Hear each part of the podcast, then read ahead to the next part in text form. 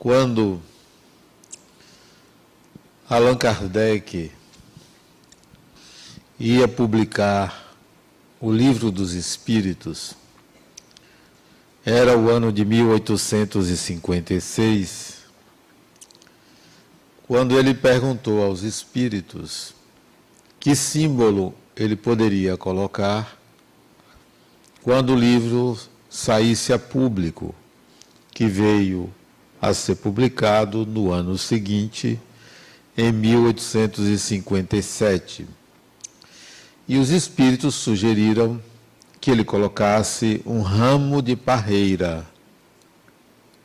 E consta no livro esse ramo de parreira. Conta a mitologia grega que Zeus, Deus Supremo do Olimpo, consociado com Hera, outra deusa, apaixonou-se por uma ninfa de nome Semele. A paixão de Zeus por essa ninfa foi condenada pela sua esposa Hera por ser uma relação de amante.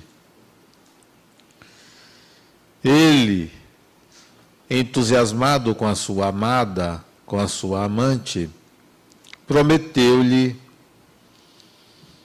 que qualquer pedido que ela fizesse, ele atenderia. Semele, a sua amante, querendo certificar-se que ele se tratava de um Deus, pediu que ele provasse que ele era um Deus.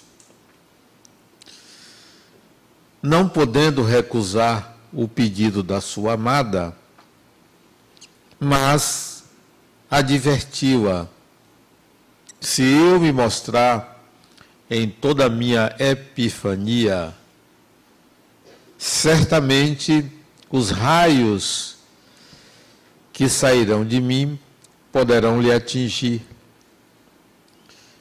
E ela, desconfiada que ele poderia não ser um Deus, insistiu para que ele provasse.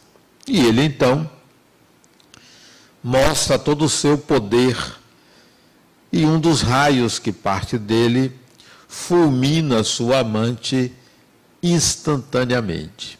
Semele morre carbonizada. Mas ela estava grávida dele. E a criança então foi retirada do seu ventre antes que ela morresse. E ele, Zeus, para não deixar essa criança morrer, coloca na sua coxa nos últimos meses de gestação. O menino foi filho de uma ninfa mortal, gestado um tempo por ela, e no outro momento foi gestado por ele, Zeus. Quando o menino nasceu, ao final da gestação, lhe foi dado o nome de Dioniso, ou o Filho de Deus. Longe da esposa, Zeus manda o menino para ser cuidado pelos sátiros e pelas bacantes. Esse menino cresce entre ramos de videira. E quando ele atinge uma certa idade, ele vai tirar uma uva e espreme a uva. Sai um líquido que o embebeda. Nasce o vinho. O vinho é então, segundo a mitologia grega, fruto de Dioniso. Dioniso mais tarde vai ser o deus do vinho, o deus da transformação. Na mitologia romana, Dioniso é Baco. O nascimento de Dioniso, vindo da gestação de uma mortal e de um deus, simboliza a possibilidade da transcendência, somos mortais enquanto corpos, mas somos imortais porque espíritos. Dioniso é o que representa essa passagem da mortalidade para a imortalidade. Dioniso é a lembrança de todo ser humano que é possível extrapolarmos os limites da matéria e nos percebermos espíritos imortais. Dioniso representa a necessidade do lúdico na vida, a necessidade de sairmos da racionalidade para a espiritualidade. Dioniso representa aquilo que procede do divino, porque Dioniso significa o filho de Deus. Então, a transcendência é a representação do divino em nós, a possibilidade de transcender. Por essa razão, os espíritos sugeriram a Allan Kardec que colocasse a videira, o ramo de videira, como símbolo desta doutrina, como símbolo do que pode contribuir para a transcendência humana. do que pode nos levar à consciência dessa imortalidade. O Espiritismo surge como uma atualização do saber humano, para que o ser humano compreenda a sua natureza espiritual, independentemente de estar encarnado. Daí a videira. O Espírito Emmanuel nesse texto, a videira, ele coloca há uma fala de Jesus dizendo que ele, Jesus, era a videira e que Deus era o lavrador. Compreendendo a fala de Emmanuel e analisando à luz da doutrina espírita, podemos entender que a videira, que é algo que promove a transcendência, que é algo que produz o vinho que leva ao indivíduo a sair da consciência, o Espiritismo é uma doutrina que nos leva à condição de que nós somos espíritos imortais, portanto, nos tira da consciência carnal e nos coloca numa condição de sermos portadores da essência divina. Jesus, tendo se colocado como a videira, representa para mim que ele trouxe uma mensagem que produz este efeito, o efeito de elevar o humano à condição de espírito. Daí ele se, ele se comparar, ou ele se colocar no lugar da videira, porque ele trouxe uma mensagem transcendente. Por isso que ele se coloca como a videira. Que mensagem é essa transcendente? Aparentemente, a mensagem será aquela que mais tem sido exaltada pelo cristianismo é aquela que nós acreditamos que sejam os valores éticos do cristianismo. Mas talvez os valores éticos do cristianismo sejam consequências da videira.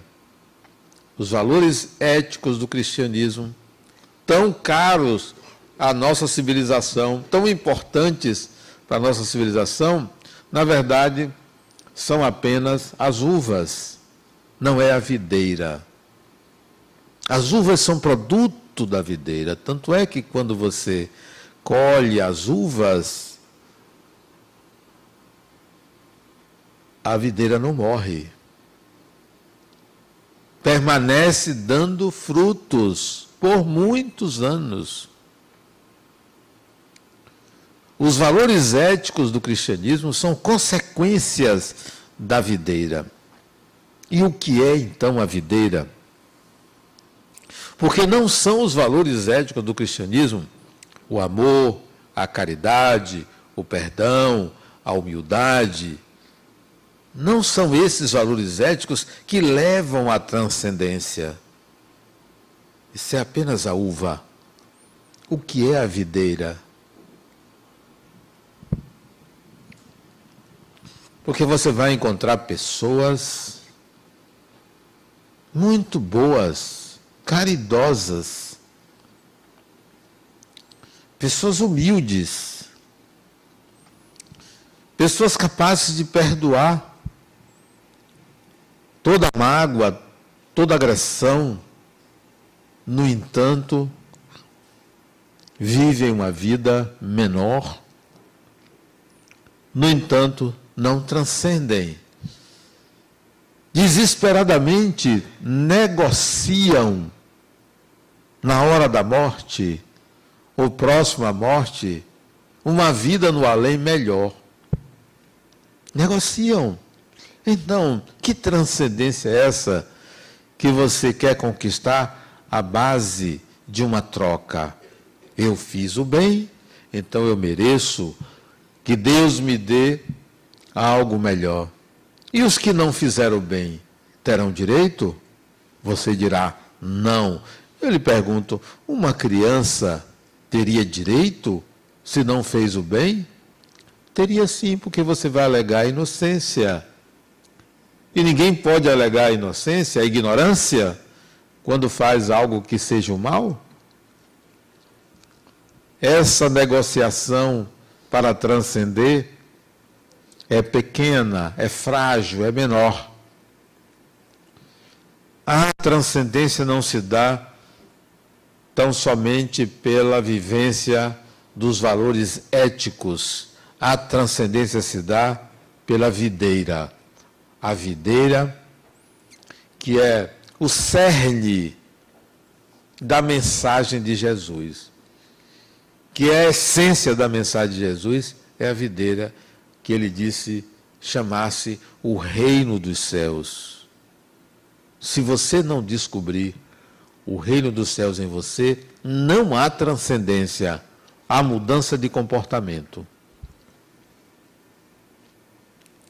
Se você não se apropriar da videira, você vai ficar apenas nas uvas, que não vai lhe levar à transcendência. O reino dos céus é a videira. O reino dos céus é a consciência da sua imortalidade. Consciência não é crença. Consciência não é crença. Você pode acreditar na vida espiritual. Pode acreditar. Isso não basta. As pessoas que acreditam na vida espiritual, talvez seja o caso de alguns aqui, dividem vida espiritual superior dos bons, vida espiritual inferior dos maus, ou umbral.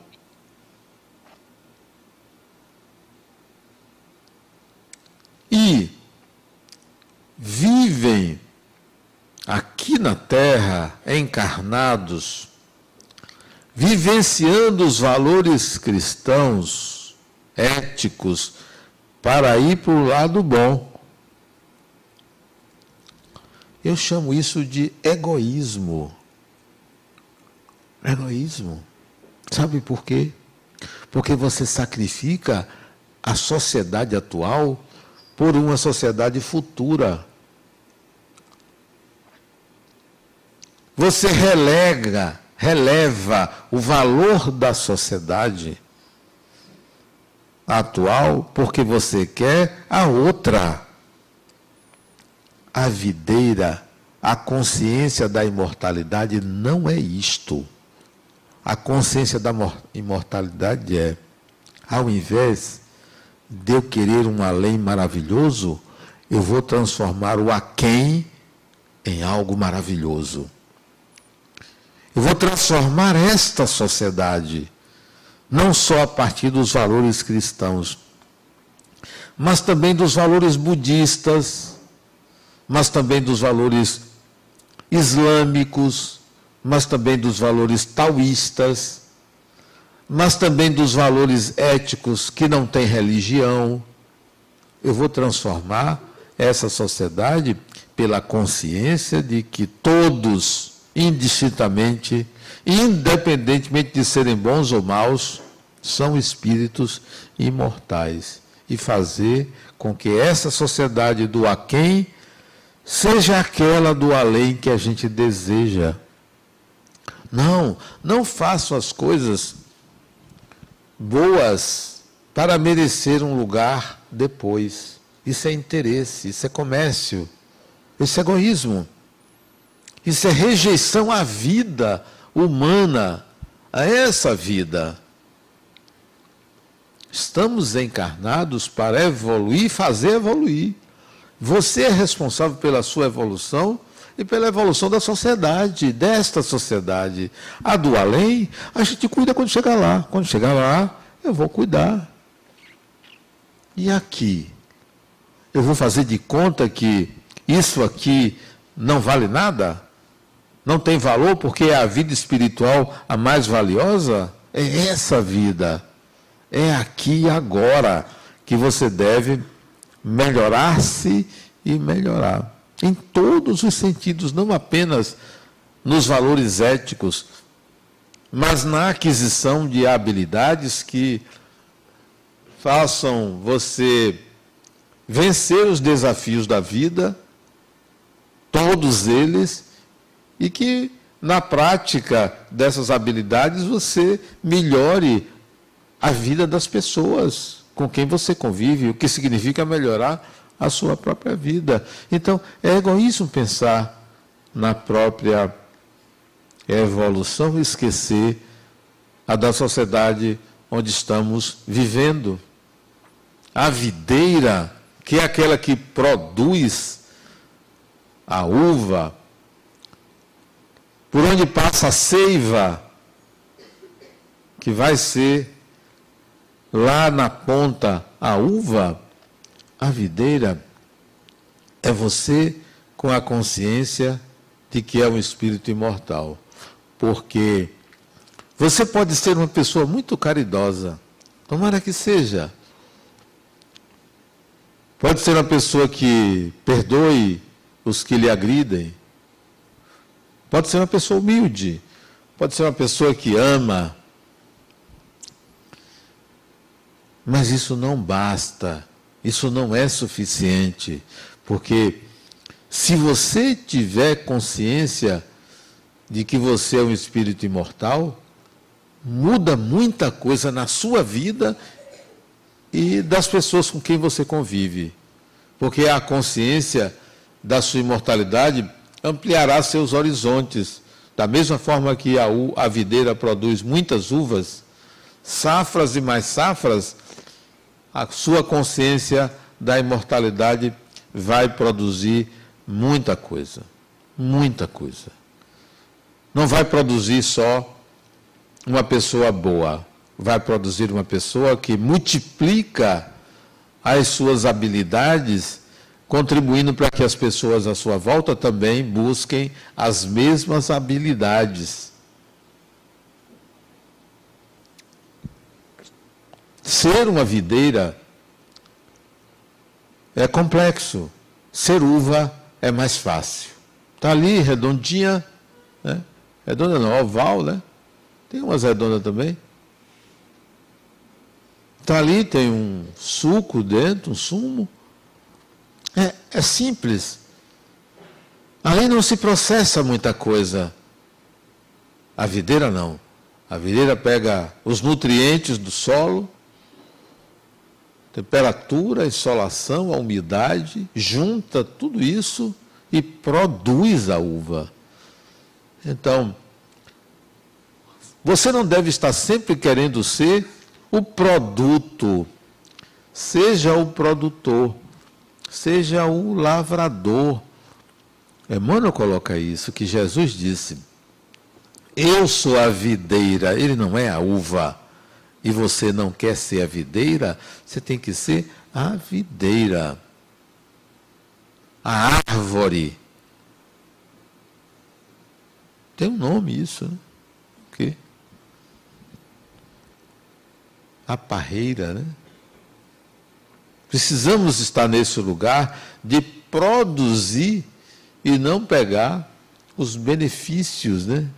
O resultado é preciso que você seja capaz de produzir vida, capaz de produzir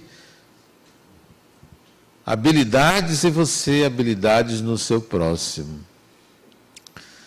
Quando você se transforma na videira, que é que você faz? Deveria fazer. A primeira coisa é pensar assim: tudo que eu fiz até hoje, tudo que eu conquistei, tudo que eu busquei, todo o sucesso que eu tenho, todas as minhas conquistas tinham um propósito. O propósito era sair da condição de inseguro, instável, infeliz, para uma condição de felicidade, de estabilidade, de harmonia. Mas isso era um horizonte terrestre. Então, quem se descobre videira, quem se descobre consciente da sua imortalidade, já não valoriza tanto as conquistas materiais que obteve, porque agora estará buscando conquistas espirituais. O que seria uma conquista espiritual? Primeiro, você chegar à consciência de que o que você faz, faz bem a você e faz bem aos outros. Se o que você faz só faz bem a você, isto é, só lhe dá um salário, ou só lhe dá um retorno financeiro ou, ou particular, está faltando, faz bem ao outro. Eu não me sentiria bem se eu trabalhasse numa fábrica de armas. Não me sentiria bem. Embora a arma serve também para defesa, mas eu não me sentiria bem, porque é um produto para matar. Eu não me sentiria bem se eu trabalhasse numa fábrica de cigarros, porque prejudica o ser humano. Eu não me sentiria bem trabalhando para uma agiota. Então veja, se o que você faz produz bem-estar aos outros.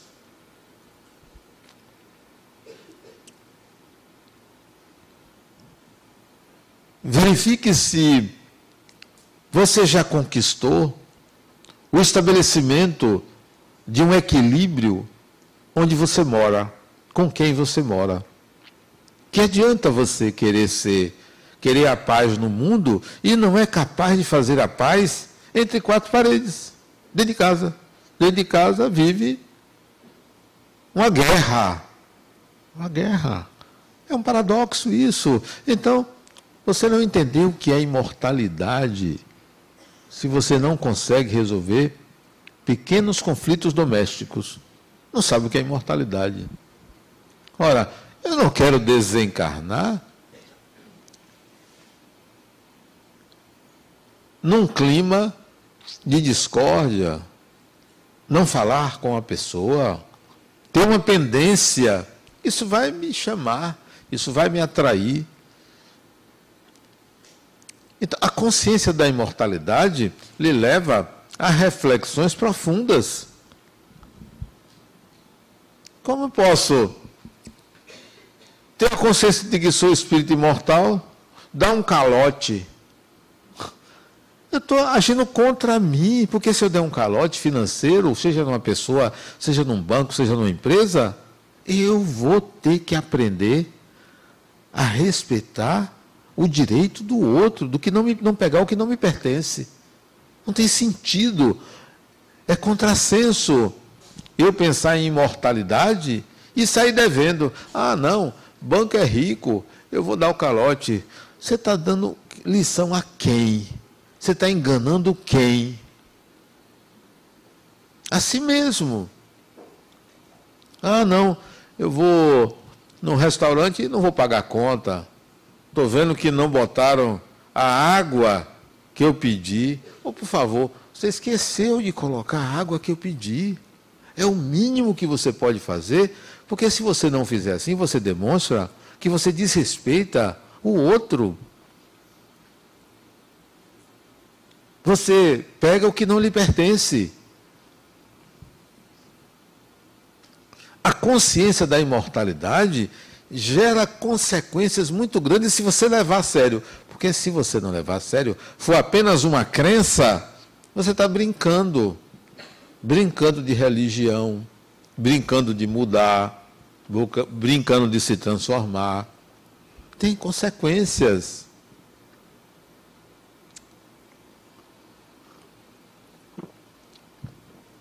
Ser a uva é fácil. Isto é, aplicar valores éticos e olhe lá, é fácil. Eu quero ver você ser a videira. Eu quero ver você tomar consciência da sua imortalidade e agir de acordo com a sua imortalidade. Todo relacionamento que tem vínculo gera consequências em si e no outro. Se você se relaciona com uma pessoa, seja um homem, seja uma mulher, seja um relacionamento amoroso, seja um relacionamento meramente sexual, seja um relacionamento de patrão empregado, se há um vínculo, se há uma emoção que une aquelas pessoas, há consequências. Há consequências. Nós somos responsáveis pelo que plantamos no coração do outro. Quando você se vê uma videira, quando você se vê um espírito imortal, você fica atento a isso. Eu não posso enganar ninguém. Porque enganar uma pessoa é enganar a mim mesmo. Eu estou me prejudicando. É uma autossabotagem, né? Eu estou me sabotando. Não posso fazer isso comigo. Porque ao fazer com outro, ah, mas ninguém sabe. mas você sabe. Você sabe. Uma vez depois de uma palestra,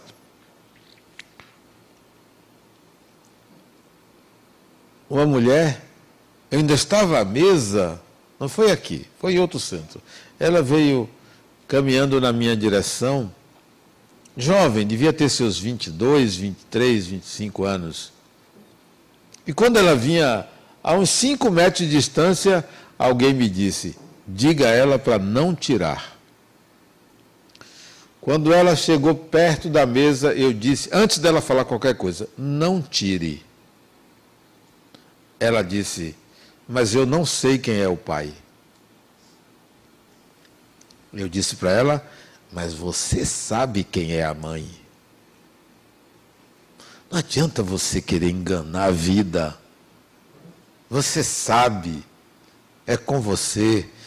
Tudo que se passa, se passa com você, dentro de você, pertence a você. Ah, mas foi Fulano que fez isso comigo mas o que se passa dentro de você é você que está fazendo. É como você encara o que fulano está fazendo com você que importa. Não é o que o outro fez. Não importa quem tem ou quem não tem razão. Deus não é um juiz que fica assim, ó, oh, você tem razão, tudo para você. Ah, você não tem razão? Nada para você. Não funciona assim. Isto é pensamento medieval. Medieval não. Isso é pensamento muito antigo. Não, não importa quem tem razão. Porque tudo, que se, tudo se passa em você. Mesmo que eu seja o seu algoz, mesmo que eu seja o vilão, mesmo que eu seja o responsável por, pelo seu prejuízo, o que importa é como você o vive. É como você elabora isto, é como você sente isso, isso é a sua vida.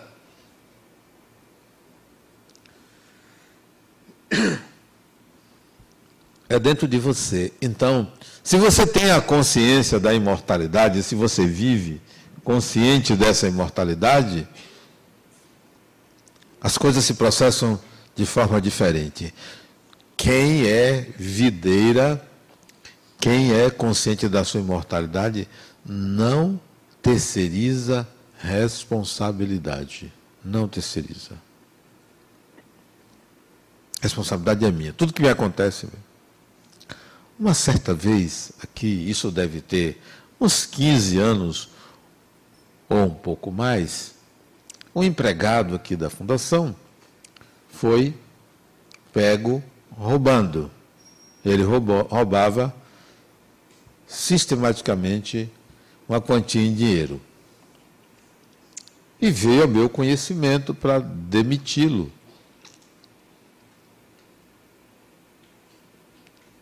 Isso, 15 anos atrás, era mais ou menos 6 mil reais. Então, não era pouco dinheiro. Ele é um bom empregado. Eu disse, não, ele, eu não vou demitir ele, não. Ele é um bom empregado, mas Adenauer, ele roubou, mas ele é um bom empregado. Uma coisa não tem a ver com a outra. Ele não é um mau empregado, porque o que ele fazia, fazia bem feito. Ele só não era bom em roubar, né? Porque foi pego. O bom ladrão não é pego. O mau ladrão é pego, né? Não, não vou demiti-lo, não. Eu vou falar com ele. Aí fui conversar com ele. Era um jovem. Acho que tinha uns 25 anos, 26 anos. Ele confessou. Porque as evidências eram claras. Ele confessou. Fulano, eu não vou lhe demitir. Ele ficou surpreso. Eu não vou lhe demitir, não. Eu quero que você trabalhe. Por dois motivos eu quero que você trabalhe. Eu quero que você trabalhe para me pagar. Hã? Demitir ele é perder. E quero que você trabalhe para recuperar sua dignidade. Estabelecemos um plano de pagamento, descontado do salário dele. Isso ele levaria na época, dois anos trabalhando para pagar o que ele levou. E ele ainda ficou mais três anos, ele ficou cinco anos aqui. Depois ele arranjou um emprego melhor e saiu. Filosofia, filosofia da videira e não da uva. Melhor para mim que você se sinta bem e eu me sinta bem. Se melhor para mim é só eu me sentir bem, eu sou egoísta, porque estou desprezando a sociedade.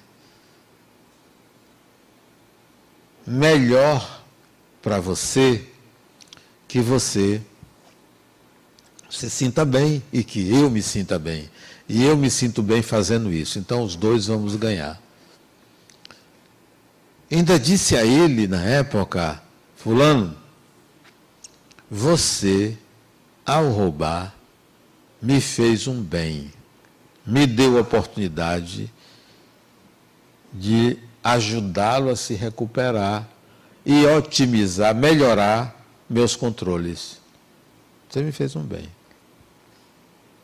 Agora você precisa recuperar sua dignidade, porque você perdeu sua dignidade, né? Então você vai recuperar. Você vai fazer um bem a você. E deu certo.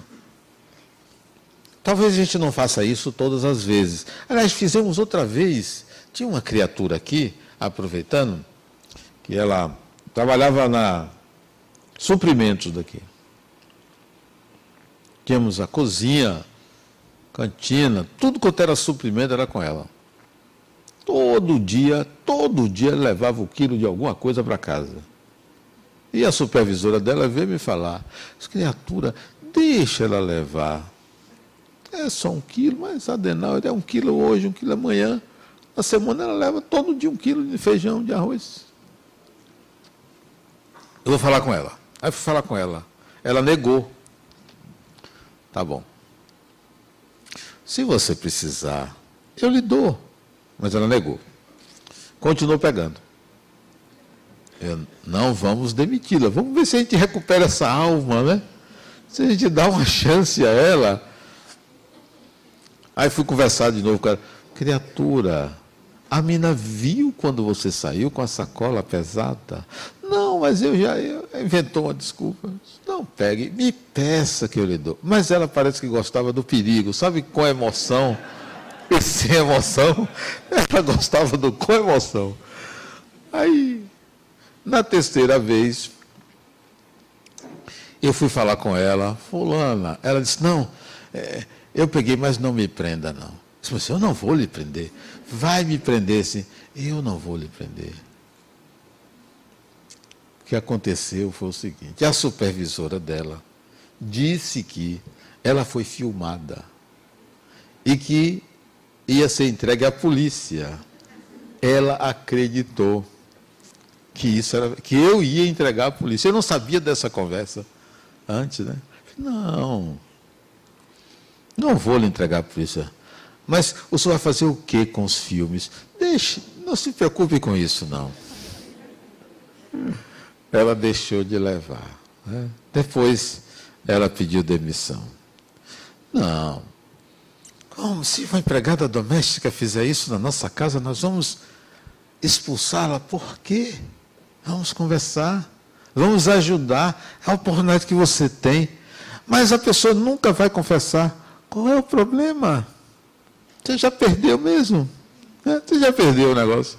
Ah, mas foi um relógio. Grande coisa é o relógio. Se relógio fosse bom, não botaria o relógio em celular, de graça. De graça. Aqui você quer o relógio, você tem o celular? Deixa, mas foi um relógio que minha avó, se é de sua avó, já é velho. Pode deixar levar. Esses dias minha esposa falou, sumiu o relógio. Esse dia não tem uns dois meses, sumiu meu relógio, não sei o que lá, um relógio caro, né? Eu disse, é mesmo, não disse nada. Eu só disse assim, é mesmo. É. Segunda vez que ela falou, ó, sumiu, não, não tem canto de eu achar o relógio. É mesmo. E ela tem outros, né? Tem uma meia adulta, sumiu uma, ela... Até que a semana passada, achei o relógio. Disse, é mesmo. é mesmo, grande coisa, você sumiu o relógio, sumiu. Né? Tem gente que adora, eu sei nem porque eu estou falando isso, mas adora gaveta trancada. Eu, eu adoro abrir uma gaveta. Se está trancado, eu quero abrir para ver o que tem dentro, né? Para que trancar? Tem gente que tem gaveta trancada. Não é o caso de ninguém aqui. Gaveta trancada. Minhas joias. Deixa lá em qualquer lugar. Dinheiro, essas coisas. Grande coisa. Às vezes a pessoa precisa mais do que você, né?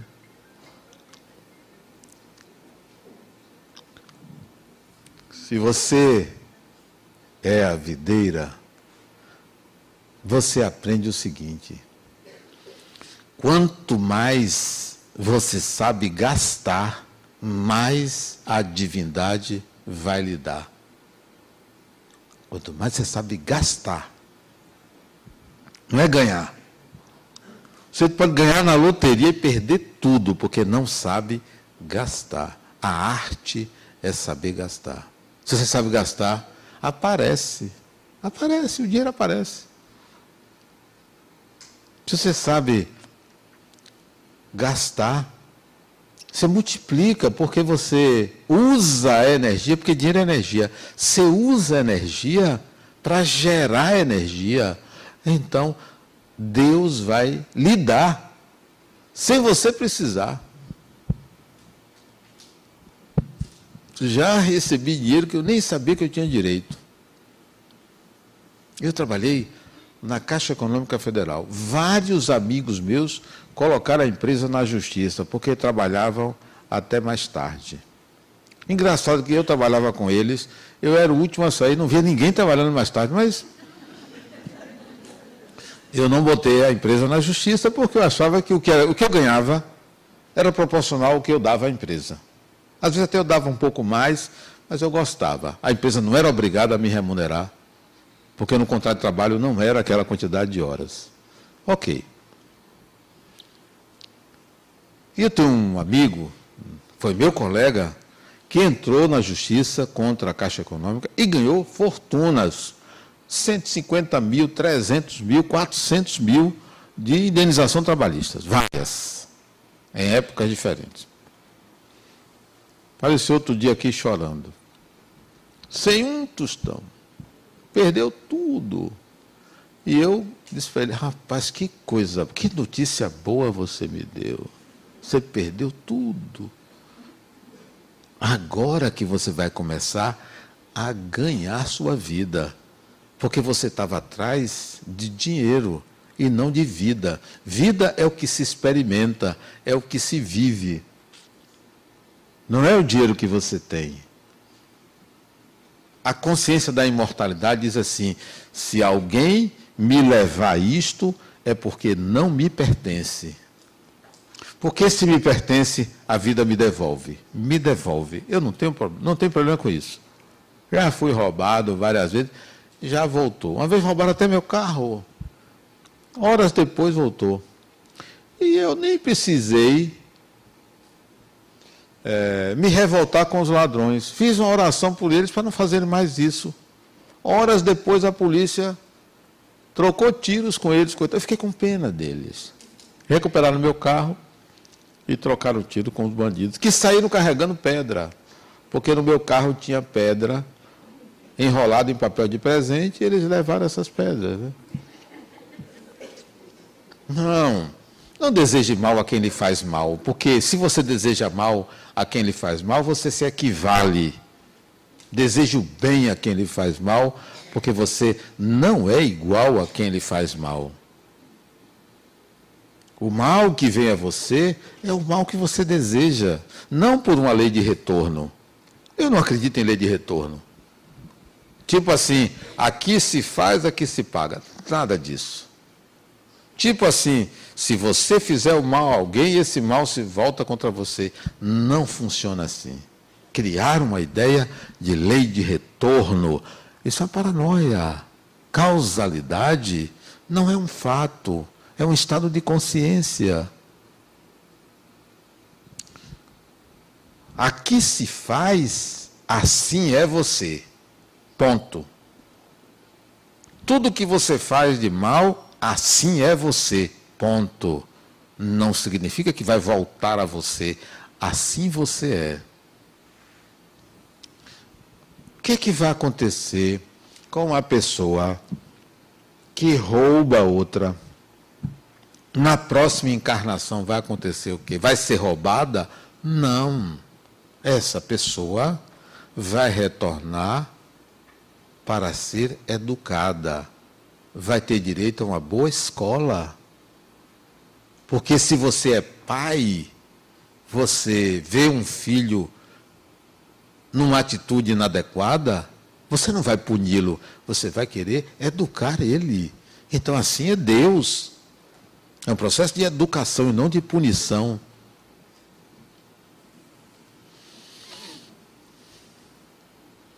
A videira é a consciência da imortalidade da alma. Se você tem consciência da imortalidade da alma, você vai querer aprender, porque senão você volta na próxima encarnação pior. Porque o mundo vai melhorar e você não aprendeu nada. Um dia eu atendi uma mulher de 72 anos. Eu disse a ela, minha senhora, vá trabalhar, a senhora é preguiçosa. Foi porque ela se queixando de depressão, de não sei o que lá, porque o marido tinha morrido não sei quanto tempo, e ela, as, as, filhas não ligavam muito para ela. Eu digo, minha senhora, a senhora faz o que na vida? Não, eu vou para o Pilates, eu, eu tomo meus remédios, vou no médico, né? É, a senhora não trabalha, não? Ah, trabalhei, sou, sou aposentada Desde quando? Ah, tem 15 anos que eu me aposentei, eu era professora. A senhora deixou de ensinar? Ah, mas eu me aposentei. A senhora não faz nada. O nome disso, minha senhora, é preguiça. A senhora é preguiçosa. Porque a senhora não trabalha. Não, vocês estão dando risada, mas eu falei com indignação. Como uma pessoa de 72 anos para? Eu acho que você deve parar quando você fizer 100 anos. Não, 110 anos. Você dá uma paradinha para, sei lá, dar uma descansadinha. Mas vá trabalhar. Tem gente que não faz nada. Nada vezes nada. Não é o caso de vocês aqui, que são espíritos já mais adiantados, já são videira há muito tempo. Vá trabalhar, gente. Ah, mas eu não arranjo emprego. Eu estou falando trabalhar. Vai fazer prestar serviço voluntário. Eu estou precisando de gente aqui. Para trabalhar. Ah, mas é longe. Se fosse uma festa, não era longe. Não era, não. Se fosse para receber o PIS, né? O FGTS, não era longe, não. Eu vou, onde é? Eu vou. Preguiça, só preguiçoso. A mulher, 72 anos, preguiçosa. Agora você olhava para ela, gordinha. Olha, se é gordinha, tem massa ali para gastar, né? Porque a pessoa magra você entende, né? A pessoa é magra, não tem muito o que gastar. Gordinha. A gente deveria é, dar, dar o, um presente às gordinhas. Você vai trabalhar um pouquinho mais. Você vai ver. Olha um pouquinho, você vai perder mais peso, né? Servideira é mais complexo, porque você vai ter que se exigir mais se na próxima encarnação eu estarei de volta, eu quero encontrar uma sociedade melhor, então eu vou trabalhar agora para a sociedade ser melhor. Se eu tenho dificuldade com alguma coisa, eu vou aprender esta coisa para que eu, quando voltar, não tenha dificuldade. Outro estava me dizendo, Adenal, eu fiz tal faculdade porque era péssimo em matemática. E você não se preocupa com isso mais, não? Que nada, eu já não preciso mais. Na próxima encarnação, vai dar trabalho a seus pais. Vai dar trabalho. Vai ser o quê? Hiperativo. Vai ser, vai nascer com déficit de atenção. Que a matemática é a base de tudo. Quem não sabe matemática só vai aprender metade da vida. Da mesma forma que não sabe as disciplinas subjetivas, só as matemáticas, vai aprender metade da vida. Então, se está faltando alguma coisa, vai aprender. Vai estudar, volta para a faculdade. Ah, mas está cara. Mas gastar mil reais num celular não está caro, não. Você gasta. E com outras coisas. Né? Desencarnou, a conta está negativa e deixou a dívida para os parentes, você vai voltar. Você vai voltar, né? vai nascer e vai encontrar uma dívida para pagar. Dívida financeira. Ah, mas não foi eu que fiz. Epa, você está esquecido lá atrás que você deixou todo. Não, tem defunto que deixa dívida para os outros, né? Achar um absurdo isso. Né? Não, não tem defunto que o negócio dá trabalho. Dizem. Seja videira, consciência da imortalidade do espírito. É para isso que veio Cristo, é para isso que veio o Espiritismo para levar, levar-nos à consciência da imortalidade. Muita paz.